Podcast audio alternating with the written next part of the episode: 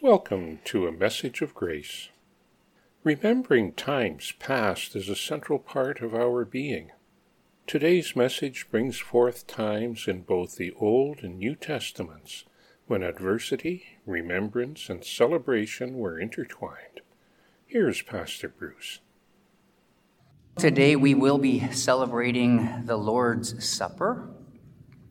Now, the official Lutheran stance in regard to Holy Communion, and one that comes from, from Martin Luther in regard to communion, and this is what we believe, is that the gifts of God are given in, with, and under the forms of bread and wine when they're met by a believing heart. And so that is why we practice an open table here at Grace, because it's between the believer and God and the gifts of this sacrament are given when they are met by a believing heart. So you are welcome to join us. Our first reading comes from the Old Testament book of Deuteronomy. Now, Deuteronomy is a collection of the addresses that Moses gave to the Israelites during their wilderness wandering years. And this is one of those addresses. The reading you hear today is bookended at the beginning and the end with the same theme Come before the Lord your God with the first fruits of your labor. Not the leftovers from your paychecks once everything's paid, but come with your first fruits. And that, that book ends our reading today. And what's in the middle of the reading is a call to remember. Remember Abraham and Sarah.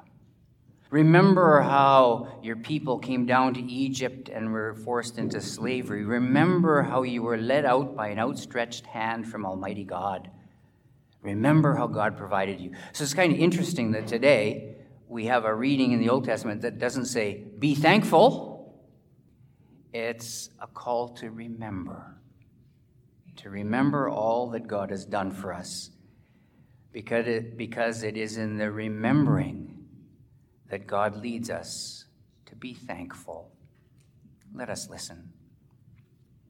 A reading from Deuteronomy.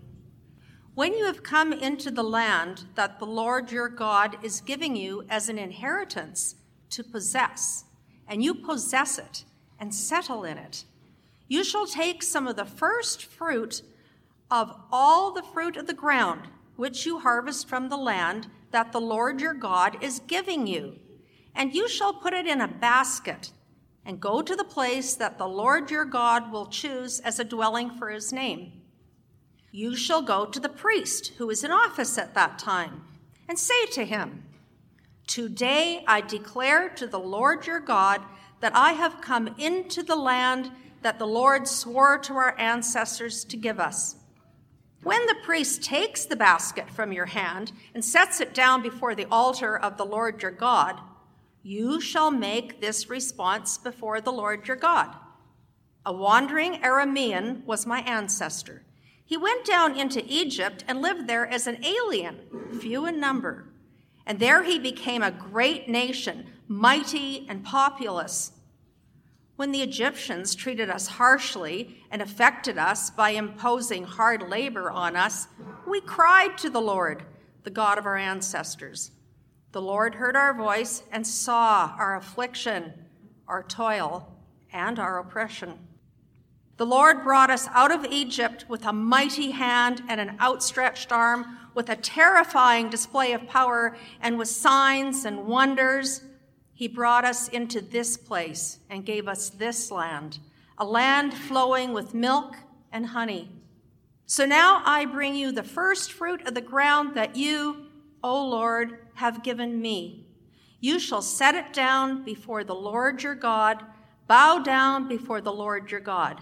Then you, together with the Levites and the aliens who reside among you, shall celebrate with all the bounty that the Lord your God has given to you and to your house. Hear what the Spirit is saying to the church. Thanks be to God. Our second reading this day is a portion of Paul's letter to the Christians at Philippi. At the outset of our reading today, Paul says, Rejoice. And in case we missed it, he says, Again, I say to you, rejoice. It's kind of hard to imagine Paul saying that and doing that because, because of his faith, he has endured shipwrecks, he's endured beatings, he's endured imprisonment. And even at the churches he started, that wasn't an easy go of it either, because sometimes the churches he started rejected him too. But he had an upbeat attitude to pray with thanksgiving. In the reading, you will also hear don't worry about anything, to have no anxiety. Don't worry. You know, once somebody told me worrying is like a rocking chair.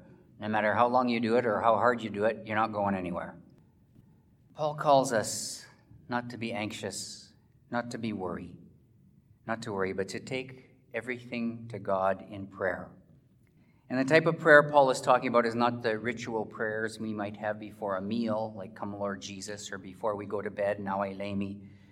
But the type of prayer that Paul is talking about is a conversation with God coming clean before God. So, in our first lesson today, Moses calls us to remember, and Paul calls us to pray. Let us listen. A reading from Philippians Rejoice in the Lord always. Again, I will say, rejoice. Let your gentleness be known to everyone. The Lord is near. Do not worry about anything, but in everything by prayer and supplication with thanksgiving, let your requests be known to God, and the peace of God, which passes all understanding, will guard your hearts and your minds in Christ Jesus. Finally, beloved, whatever is true, whatever is honorable, whatever is just, whatever is pure, whatever is pleasing, whatever is commendable, if there is any excellence, and if there is anything worthy of praise, think about these things. Keep on doing the things that you have learned and received and heard and seen in me. And God of peace will be with you. Thanks be to God. The Holy Gospel according to the sixth chapter of St. John. Glory to you, O Lord. When the disciples found Jesus on the other side of the sea, they said to him, Rabbi, when did you come here? And Jesus said to them, Very truly, I tell you, you are looking for me, not because you saw signs, but because you ate your fill of the loaves. Do not work for the food that perishes, but for the food that endures for eternal life, which the Son of Man will give you for it is on him that God the Father has set his seal. And then they said to Jesus, What must we do to perform the works of God? And Jesus answered them, This is the work of God, that you believe in him whom he has sent. So they said to him, What sign are you going to give us then, so we may see it and believe in you? What work are you performing? Our ancestors ate the manna in the wilderness, for as it is written, He gave them bread from heaven to eat. And Jesus said to them, Very truly I tell you, it was not Moses who gave you the bread from heaven, but it is my Father who gives you the true bread from heaven. For the bread of God that is, is that which comes down from heaven and gives life to the world. And they said to him, Sir, Give us this bread always. And Jesus said to them, I am the bread of life. Whoever comes to me will never be hungry, and whoever believes in me will never be thirsty. The gospel of our Lord. Praise to you, O Christ. Grace and peace to you from God our Father and from our Lord and Savior Jesus Christ. Amen. Thanksgiving Sunday and things we're thankful for. I know Thanksgiving is tomorrow, really, right? But in the church, we celebrate Thanksgiving today. And I'm sure many of you, when you gather for your family meals, some of you will be having those meals today and some will be having them tomorrow, a time of thanksgiving. Now, several years back, I did a little bit of a survey of the congregation ahead of the service and did it uh, uh, in the style of, uh, of, a TV show where they say top 100, 100 people surveyed, top six answers on the board, you know, and uh, you're supposed to give you guess in which the top answers are. Now, when I did this survey a few years ago, what do you think the top answer was in terms of the 100 people I surveyed? Top answer family. Yeah. Kids said that, right? Kids said family was the number one answer years ago. And the number two answer, you got it. Did you look at my sheet? now, this number three answer, well, he said family, we said friends.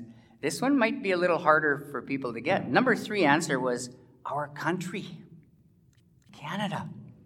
You know, living in this, uh, this good land and uh, a land of freedom of speech and religion and freedom of the press. Number fourth answer what might you be uh, thankful for? That was the fourth answer, our health. And the fifth answer, the fifth answer was God, and or some Jesus or the Holy Spirit. And the sixth one was our church. Our church. You know, things that people were thankful for. The the gospel struck home with me.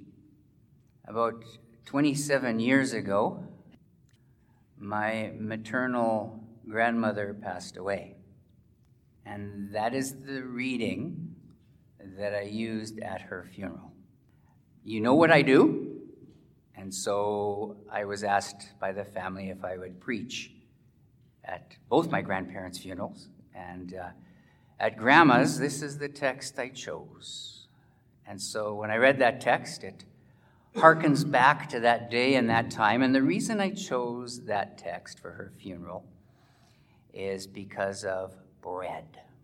Bread. My grandmother made homemade bread. Now, I don't know if they ever bought store bought bread. Maybe they did. My aunt can answer that question better than I. But I just, they didn't. All I remember is homemade bread. And when they sold the farm and moved into Beausejour, then Grandpa would help kneading the dough because he had more strength than Grandma. But when they were on the farm and you'd be out working, and I use that word loosely because for me as a young boy, it was more about excitement and family and adventure. I'm sure it was a lot of work for my grandparents and parents. But it, for me, it was excitement and adventure and family. And if when you came into the farmyard, if it was a summer day or spring day and the windows were open and grandma was baking bread, the smell of that fresh baked bread wafted out into oh man, your mouth would be watering before you enter. Are your mouths watering yet? Yeah. you know what I'm talking about. So I used that text at, at her funeral because of bread and that picture and image of bread. And of course, in the passage, Jesus says, He is the bread of life.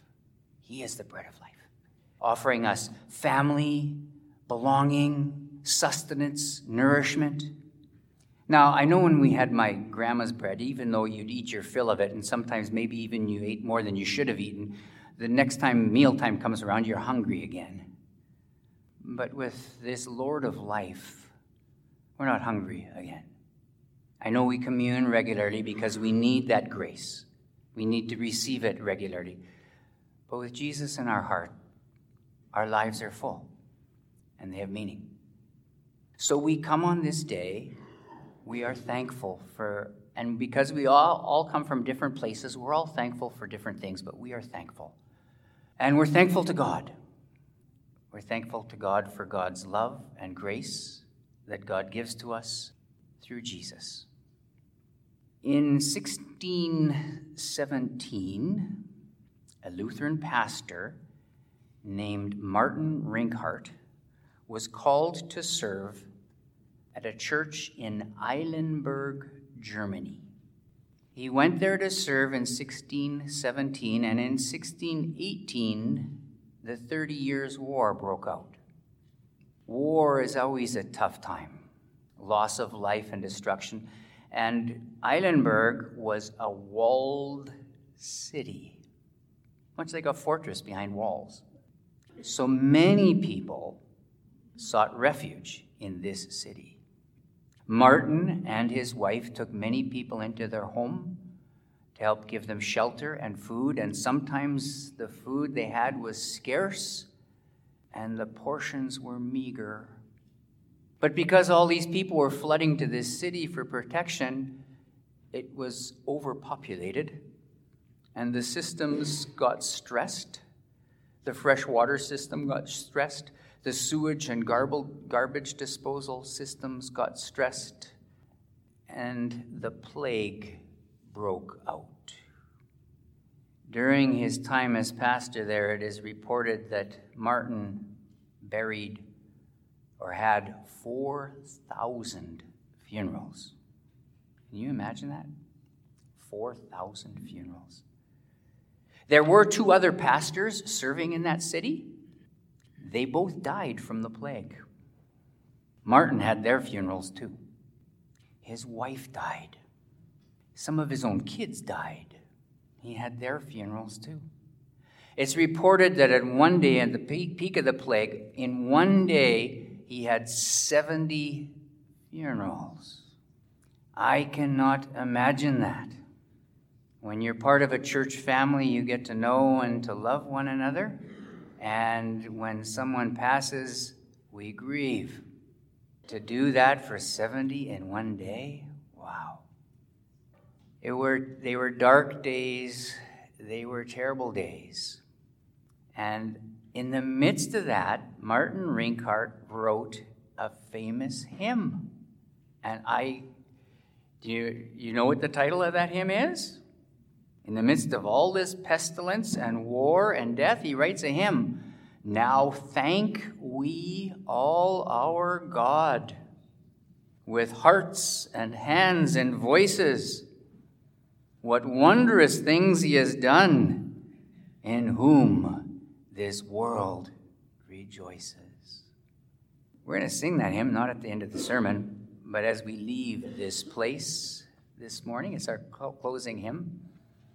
But on this day of Thanksgiving, with all these thoughts of things we're thankful for rattling around, to hear this story about this person in the midst of the struggles and darkness of life, that even in the midst of that, he proclaimed, Thank you, God. Wow. Amen. May the peace of God, which passes all understanding, keep your hearts and minds in Christ Jesus. Amen. Thank you for listening to a message of grace.